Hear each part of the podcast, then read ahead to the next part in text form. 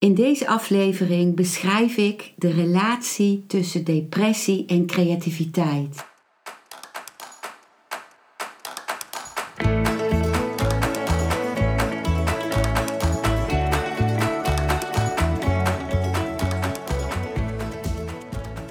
Welkom bij een nieuwe aflevering van Modita's podcast Van Pijn naar Zijn.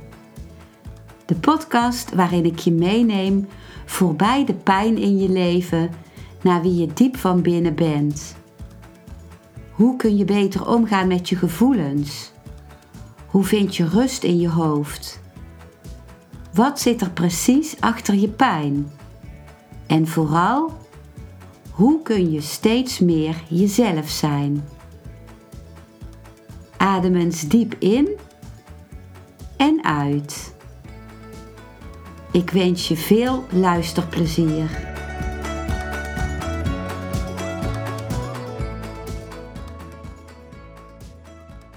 Zoals ik in de inleiding al zei, spreek ik in deze aflevering over de relatie tussen depressie en creativiteit.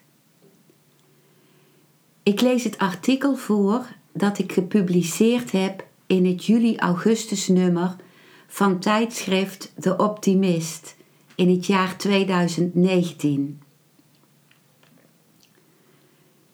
Depressie en creativiteit. Het woord creativiteit doet pijn tijdens mijn depressies. Ik denk dat dit geldt voor de meesten die zich in deze grauwe, doodse gemoedstoestand bevinden. Als ik andere mensen nieuwe dingen zie ontwikkelen en hun ogen zie stralen, sluit ik me af, omdat het te confronterend is. Ik ben jaloers en lijd onder het gebrek aan drive om iets te ondernemen.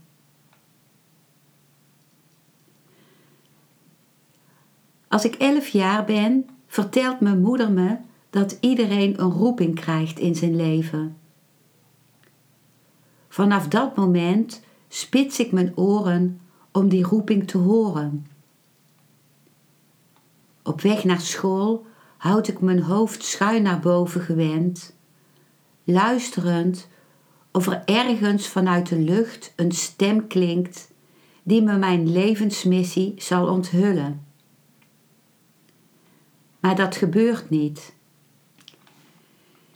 Jaren later als in de Frans-Ecumenische gemeenschap Taizé een Litouwse vrouw me vertelt over het Osho meditatiecentrum in Pune, India, springt er vanuit mijn bovenbuik een krachtige bal van energie op. Het is iets dat volkomen buiten mijn verstand omgaat. Waar ik me altijd mijn hoofd gebroken had over wat te doen met mijn leven, is er ineens een weten. Daar moet ik zijn. Ik zeg mijn baan op en vertrek voor een jaar naar Pune. Pas veel later realiseer ik me dat de balenergie die ik gevoeld heb in mijn buik het aanraken van mijn creativiteit is geweest. Het wakker worden van mijn roeping. In het meditatiecentrum kom ik in aanraking met de helende en levengevende meditaties van Osho, die ik nu met veel enthousiasme faciliteer. In de depressie ben je de verbinding volledig kwijt met het oudste gedeelte van je hersenen, het limbische systeem waarin de gevoelens en emoties zich bevinden en van waaruit de motivatie ontspringt om bezig te gaan met dat wat je voldoening schenkt. Dit systeem staat in nauw contact met het lichaam. Alles wat het lichaam activeert of in beweging brengt, sporten, lichaamsgerichte therapie, acupunctuur, tai chi, qigong, yoga, brengt het limbische hersengedeelte tot leven. Als je depressief bent, heb je alle beweging geblokkeerd, zowel geestelijk als fysiek. De handrem die je onbewust strak aantrekt, houdt het emotionele brein gevangen in een veel te nauw keurslijf en maakt de emotionele verbinding met jezelf en je omgeving onmogelijk. Alles is grauw, vlak en grijs, zonder enig zicht op creativiteit. Er is een reden voor het handhaven van deze rem. Onbewust zet de ziel je stil om je aan te sporen de diepste en donkerste negatieve kanten in jezelf te ontmoeten en deze te transformeren naar licht. Diep van binnen kun je je niet meer verenigen met je oude levenswijze en verlang je naar een nieuwe manier van zijn. Mijn spirituele leermeester Osho, een Oosters mysticus, noemt depressie een teken van intelligentie. Je wil niet langer meebewegen met de massa die zich op een neurotische wijze voortbeweegt in de, in de richting van ambities, de laatste mode, de mooiste vakantiebestemmingen en een succesvol leven, handelend naar de heersende normen en waarden. Maar het ontbreekt je aan moed om je uit de oude patronen los te worstelen. Hoewel het een hel is om depressief te zijn, levert deze situatie je ook iets op. Wanneer je vast blijft zitten in het oude, geeft je dat de geruststelling dat je nog bij je omgeving hoort. Je bent trouw aan je familieleden en solidair met het lijden dat zij ervaren. Bovendien blijf je veilig voor de mensen om je heen, voor wie het bedreigend is als jij gelukkig bent, omdat ze door jouw geluk mogelijk gaan voelen dat hun leven niet stroomt. Er is nog een heel belangrijke factor die je vasthoudt in depressie en die je afhoudt van creativiteit. Deze heb ik ontdekt door het helende proces familieopstellingen, waarover je meer informatie vindt op mijn website die ik noem in de beschrijving onder deze podcastaflevering. Je bevindt je in de leegte van de depressie omdat je een van je ouders of beide ouders niet genomen hebt. Via je ouders ontvang je het leven. Wanneer je van hen afgesneden bent, kun je deze levenskracht niet ontvangen en blijf je leeg achter. Wat creativiteit betreft, is de verbinding met je moeder essentieel. Er is niemand die, die dit mij zo duidelijk heeft gemaakt als de Japanse kunstenares Mira Hashimoto, die de Osho Art Therapy ontwikkeld heeft. Haar website is www.mira.de. En Mira schrijf je M-E-E-R-A. Onze moeder is onze levensbron. Ze heeft ons gedragen in haar lichaam en ons op aarde gebracht.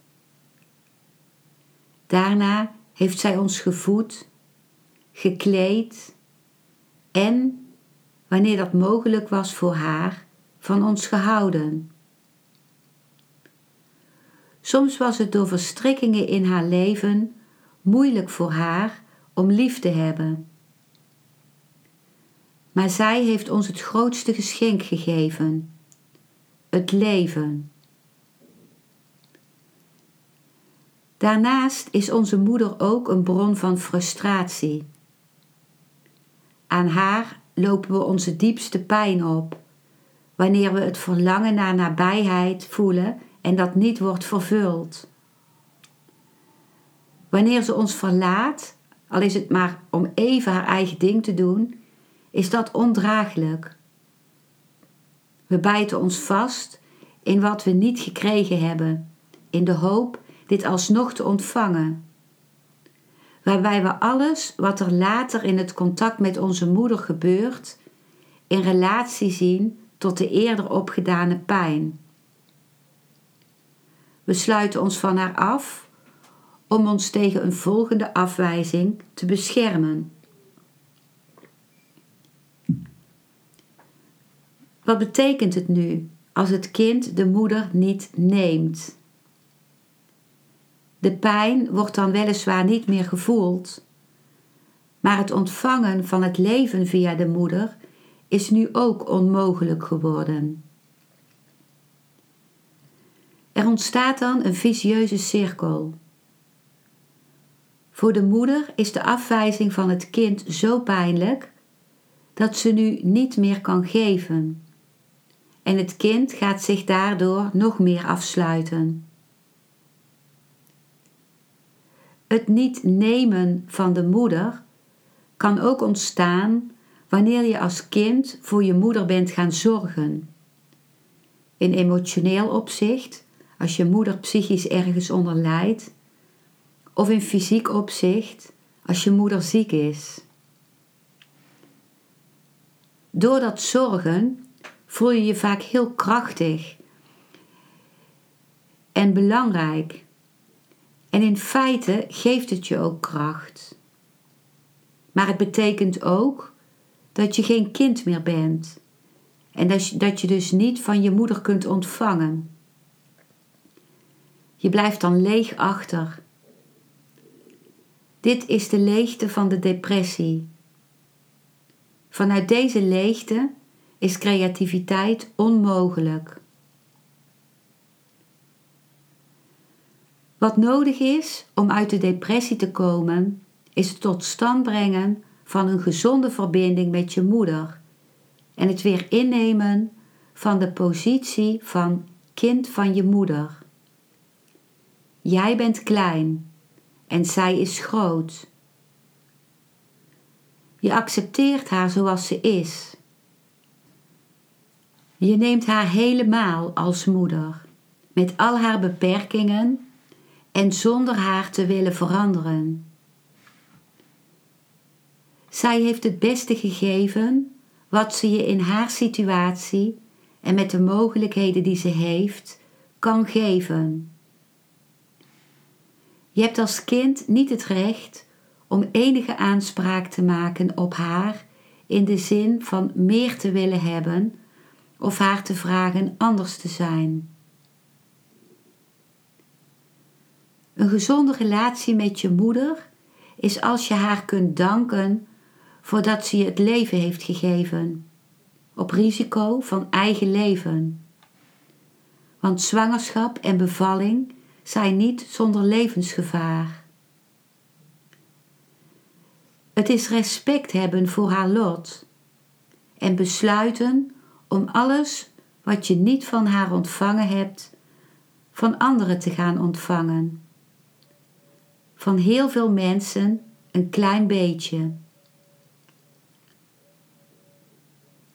Ik beschrijf in het boek Depressie, een opstap naar geluk, hoe ik emotioneel gezien voor mijn moeder ben gaan zorgen, omdat zij in het Japanse concentratiekamp was en daar zoveel verschrikkelijks heeft meegemaakt.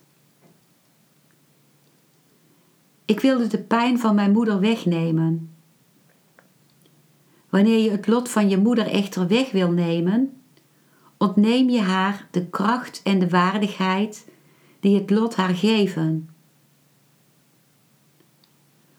Op het moment dat ik bij een familieopstelling inzag hoeveel kracht het Jappenkamp mijn moeder heeft gegeven, kon ik haar als sterk en groot zien en werd ik weer haar kind. Op hetzelfde moment ontving ik alles van haar wat ze me ooit heeft gegeven.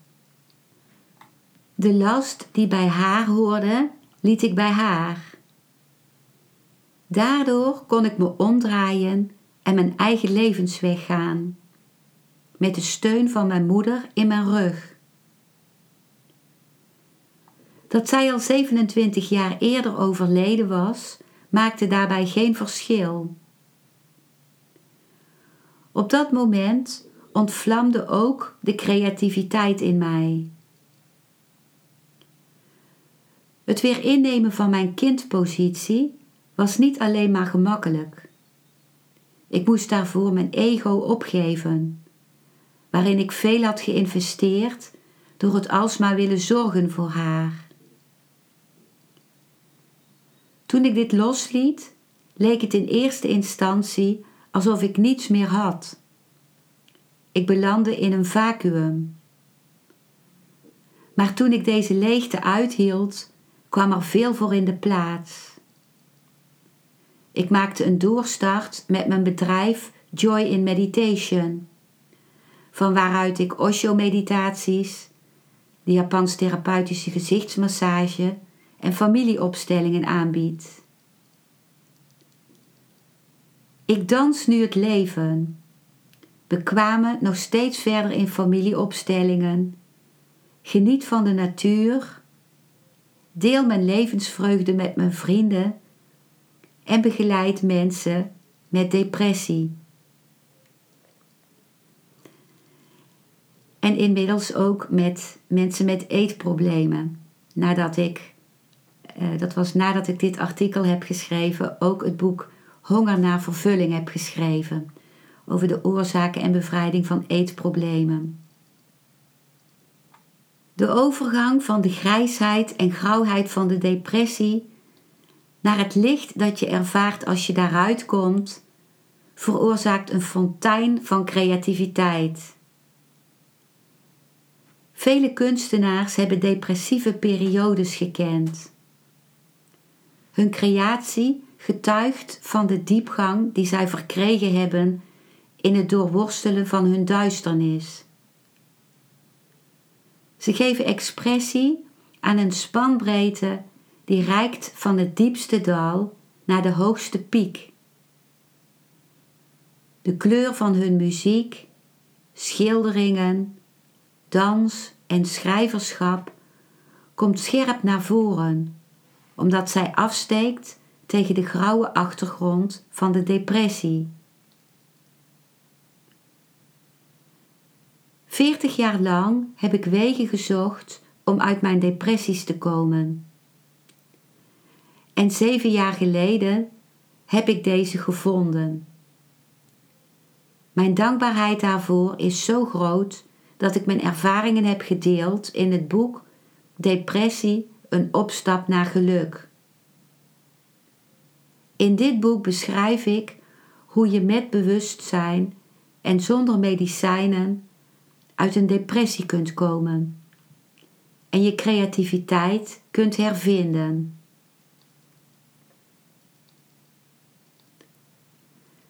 Ik lees nu het slotwoord voor van het boek Depressie, een opstap naar geluk. Slot, dat slotwoord had ik ook in dat artikel gedeeld. Toen ik depressief was, heb ik overal gezocht om een boek te vinden over hoe met bewustzijn uit de depressie te komen. Een boek waarin meditatie een belangrijke plaats zou innemen. Het boek dat ik zocht, heb ik nu geschreven. Ik weet hoe moeilijk het is om vanuit de bevroren toestand van de depressie in beweging te komen. En hoe belangrijk het is om erkend en geaccepteerd te worden in de duisternis waarin je je dan bevindt. Die duisternis heeft waarde. Hij vormt de bodem van waaruit het licht kan ontstaan. Hoe nu verder? De handreikingen die in de verschillende hoofdstukken beschreven staan, kunnen allemaal leiden naar het op gang brengen van je levensstroom. Het kan best zijn dat het ene hoofdstukje aanspreekt en het andere helemaal niet. Mijn uitnodiging is om wanneer iets uit dit boekje heeft aangesproken, dat in te bouwen in je dag en daarvan een commitment aan jezelf te maken. De depressie is vaak een maandenlange of jarenlange oefening geweest in negatief denken, weinig bewegen, weinig contact hebben met jezelf en met anderen en het ontkennen van je lichaam. Dat betekent dat er ook maandenlang of jarenlang oefening nodig is om weer een levengevende weg in te slaan. Ik heb zelf ervaren dat toen ik daar ja tegen zei, het oefenen zo kostbaar voor me werd, dat ik er, ook nu, nu ik me weer gelukkig voel, niet meer mee wil stoppen. Voor mij is het heel ondersteunend geweest om elke dag s'avonds voor het naar bed gaan in een dagboek alles van die dag op te schrijven. Dat voorkomt dat je één ding van de dag te veel gewicht gaat geven. Daarnaast is de manier van schrijven van belang. Bij depressie ben je vaak gewend om je levensverhaal op een negatieve manier te vertellen. Wanneer je echter gaat schrijven op een manier waar, waarbij je betekenis gaat geven aan alles wat je hebt meegemaakt, zet dit een stroom van zin geven aan je leven in gang. Zelfs het voelen van pijn kan betekenisvol zijn wanneer je het beschrijft als: Ik heb de pijn nu durven voelen, waardoor die kan gaan helen. Wanneer je met de handreikingen uit dit boek aan de slag wil gaan, zul je mogelijk ook sepsis tegenkomen bij jezelf of bij mensen uit je omgeving. De mind zit altijd vol met oordelen en is vaak bang voor verandering of voor het zich openstellen voor iets nieuws. Aan ons is de keuze om of naar die mind te luisteren of om de uitdaging aan te gaan om te experimenteren met nieuwe dingen. Ik heb gemerkt dat zelfs een negatieve ervaring beter is dan het handhaven van een routine van elke dag hetzelfde. Misschien durf je de antidepressiva nog niet op te geven. Geloof je niet in reïncarnatie? Ben je bang dat meditatie zweverig is? Wil je de koffie met veel suiker niet missen? Vind je familieopstellingen een ver van mijn bedshow? En haat je contact met anderen omdat je het gevoel hebt dat iedereen je in de steek laat? Toch is er, als je het boek uh, gekocht hebt of gaat lezen, iets in je geweest dat dit boek heeft opgepakt.